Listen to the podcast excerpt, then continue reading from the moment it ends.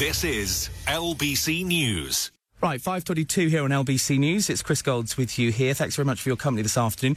Um, we're going to go live to um, America. Well, we're going live to America now, but we're also going live to America in about an hour's time as well to hear from the President. We've got an update uh, right now on the news on the other side of the pond. Within the last hour, we heard uh, the White House Press Secretary Jen Psaki confirming that a second case of the Omicron variant of COVID 19 has been identified in the United States. That news coming ahead of that speech from President Biden Biden, which we'll bring you a little later on live today. He's going to outline his strategy to combat the pandemic during the festive season. Let's go live to Washington now, where our Washington correspondent Simon Marks joins me. Even to you, Simon, what do we know about this second case? Well, fresh news from the White House that was disclosed uh, just about an hour ago by White House Press Secretary Jen Psaki. Remember that yesterday we learned of the first case of Omicron uh, in the United States, an American traveller who had returned from South Africa uh, in the San Francisco area area uh, had returned to the United States on the 22nd of November, tested positive for COVID 19 and the Omicron strain of the virus a week later. Now, Jen Psaki says a second case has been identified. Uh, there's an individual, uh, an adult male, a resident of Hennepin County. Uh, he had been vaccinated. The person developed mild symptoms, as you noted, on November 22nd and sought uh, COVID 19 testing on November 20. Fourth, the person's symptoms have resolved. The person spoke with the Minnesota Public Health Department investigators and reported traveling to New York City and attending uh, the Anime New York City 2021 convention at the Javits Center from the 19th through the 21st. Any contact tracing, which is imperative and important, would be done through the CDC and public health officials as well. Who knew there was an anime convention in New York just a few days ago? But apparently he was there, and that's where the traveller, uh, the uh, the uh, Minnesota uh, patient uh, contracted the Omicron variant of COVID 19. Perfectly possible, of course, that other people at that anime convention had travelled there uh, from South Africa, or perhaps there is just more community spread of the Omicron variant than has yet been detected by the Centres for Disease Control. But all of this tees up that speech that we'll be hearing in, what, about an hour and 15 minutes' time uh, from President Biden, in which he's going to unveil his strategy uh, for combating COVID 19 and dealing with the pandemic throughout uh, the upcoming Christmas and New Year holiday period, uh, it seems that he's only going to make one major announcement, and that is uh, a change in the testing requirements for travellers arriving uh, in the United States, including American citizens and permanent residents of the United States. They'll all have to have a negative COVID 19 test result within 24 hours of their flight, not the current 72 hours of their flight. We are also told that President Biden is going to extend uh, the federal government's uh, regulations on face masks on planes, buses, uh, and trains uh, through until the end of March of next year. They were due to expire in January, and indeed, there are some figures here, including the head of United Airlines, who who for weeks has been urging uh, the White House to ditch the face mask mandates. Clearly, the arrival uh, of Omicron in the United States uh, takes that off the table uh, completely, and there will be many who wonder why on earth uh, anybody would be proposing uh, not having to wear face masks on planes, both domestically and internationally. No plans currently to require COVID testing for domestic travel in the United States. Jen Psaki insisted today that idea uh, is not off the table, but it was pretty apparent from the comments that she made at the White House that it's nowhere near uh, being served up uh, to travellers in the United States. It would be highly controversial and uh, I think would make life extremely difficult for the airlines themselves, uh, having to try to uh, enforce it in a country where we've seen so much resistance to face face mask and vaccine mandates over the last several months. Mm. And just to be clear about these new measures, um, what they might mean for any of our listeners planning to spend Christmas in America, people are making their plans, obviously. They've probably already got them. What will they have to do now? Yeah, so if you are planning uh, the holiday period uh, at Disney or uh, in Las Vegas or uh, in Times Square, planning a trip to the United States uh, for holiday, for to meet family, uh, maybe even for business, you will be required now to get a negative negative COVID 19 test result within 24 hours of the departure of your flight. And of course, you have to be fully vaccinated. If you, if you don't have proof uh, of, of vaccination, uh, then you won't be coming to the United States. Um, that change in the testing requirements, currently it's a three day window, 72 hour window, is going to put an enormous stress on testing facilities all over the world where flights are departing for the United States, uh, including uh, the UK.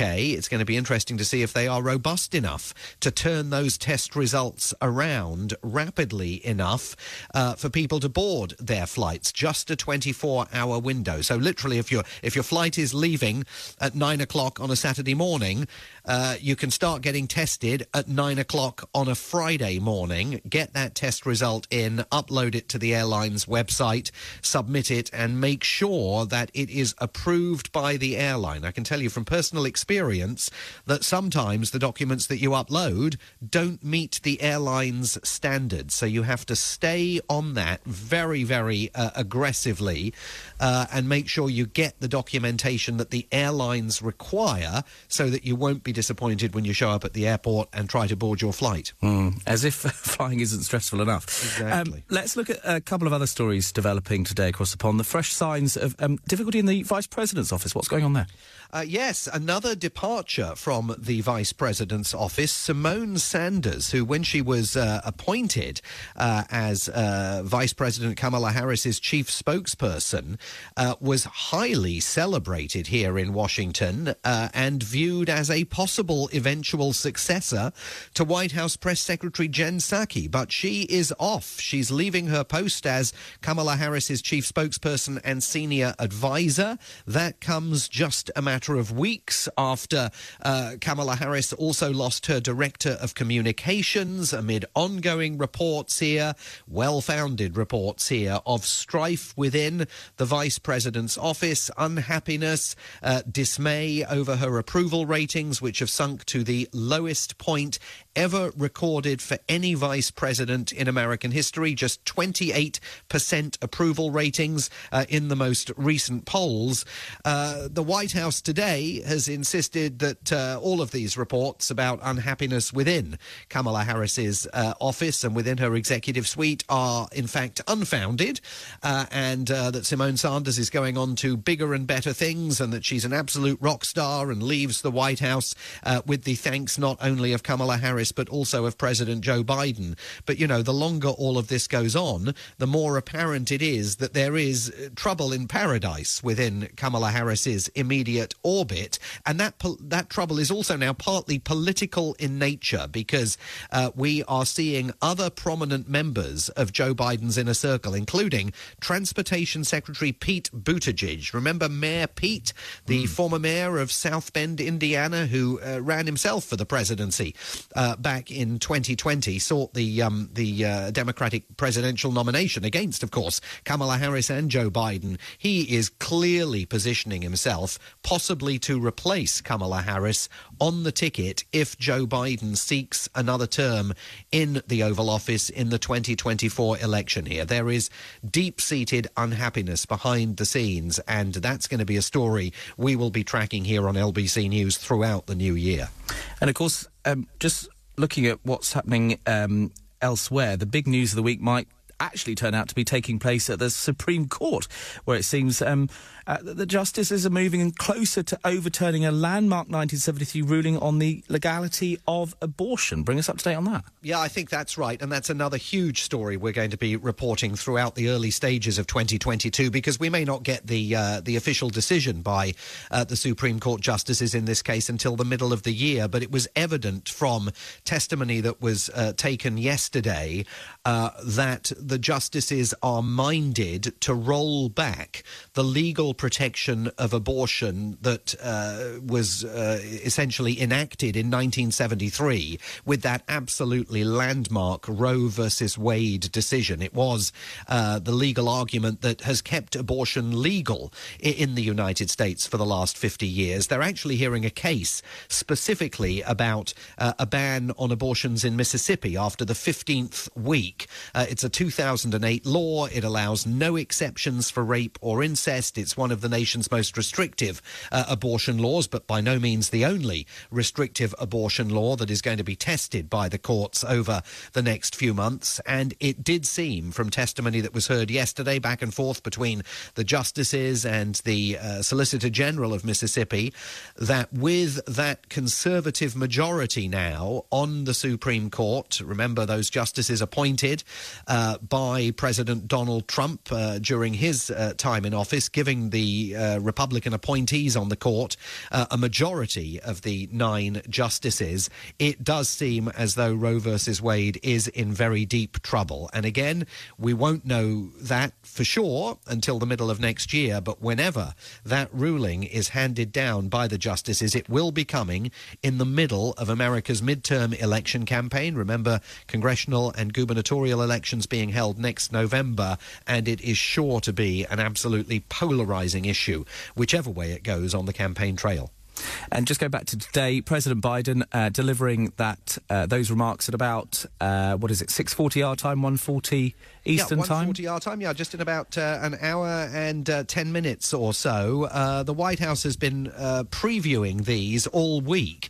Uh, I mean, we were being told earlier in the week that he was uh, thinking about implementing some tougher measures. there was talk about the possibility of quarantine for arriving travellers, talk about the possibility of a, a, a day two test, and you would have to isolate until after you'd had the result of that that day two test once you got to the United States. I'm bound to say I never thought that that was likely to be part of the plan because mm. it would immediately be legally challenged here. Uh, and I, I, think what we're seeing in many ways is uh, an example of the uh, relatively lackluster amount of power at the president's disposal uh, to tighten these restrictions himself. They're billing mm. this as remarks on his plan to continue the fight against COVID 19 as we enter the winter months and face the Omicron variant. But to all intents and purposes, unless he pulls a rabbit out of the hat, all he's planning to do is tell people that instead of getting tested 72 hours before they leave uh, for the United States, they've got to get tested 24 hours ahead of their flight. It's not that uh, seismic a development. And just a few hours after he delivers those remarks, he's off to back to Washington to switch on the national Christmas tree with the first family and the second family. Yes, I have not yet seen the national Christmas tree here. I did catch a glimpse of the uh, Christmas tree in Trafalgar Square, and let's just say I'm assuming that the national Christmas tree taking up its position on the ellipse uh, just uh, outside the White House is a slightly more robust uh, yeah. piece of um, uh, of uh, vegetation. But, yeah, I think it's had a see. tough journey by the looks of things. The, the tree that we get uh, gifted from Norway uh, for our help during uh, World War II um, is looking a little sparse. Maybe with the lights on it, it'll look a lot lot there better. Good to talk. yeah, stick some lights on it and a bit of tinsel, it'll be fine. thank you very much, Simon Marks, our Washington correspondent there, live for us here on LBC News. It's just gone half past five. LBC News.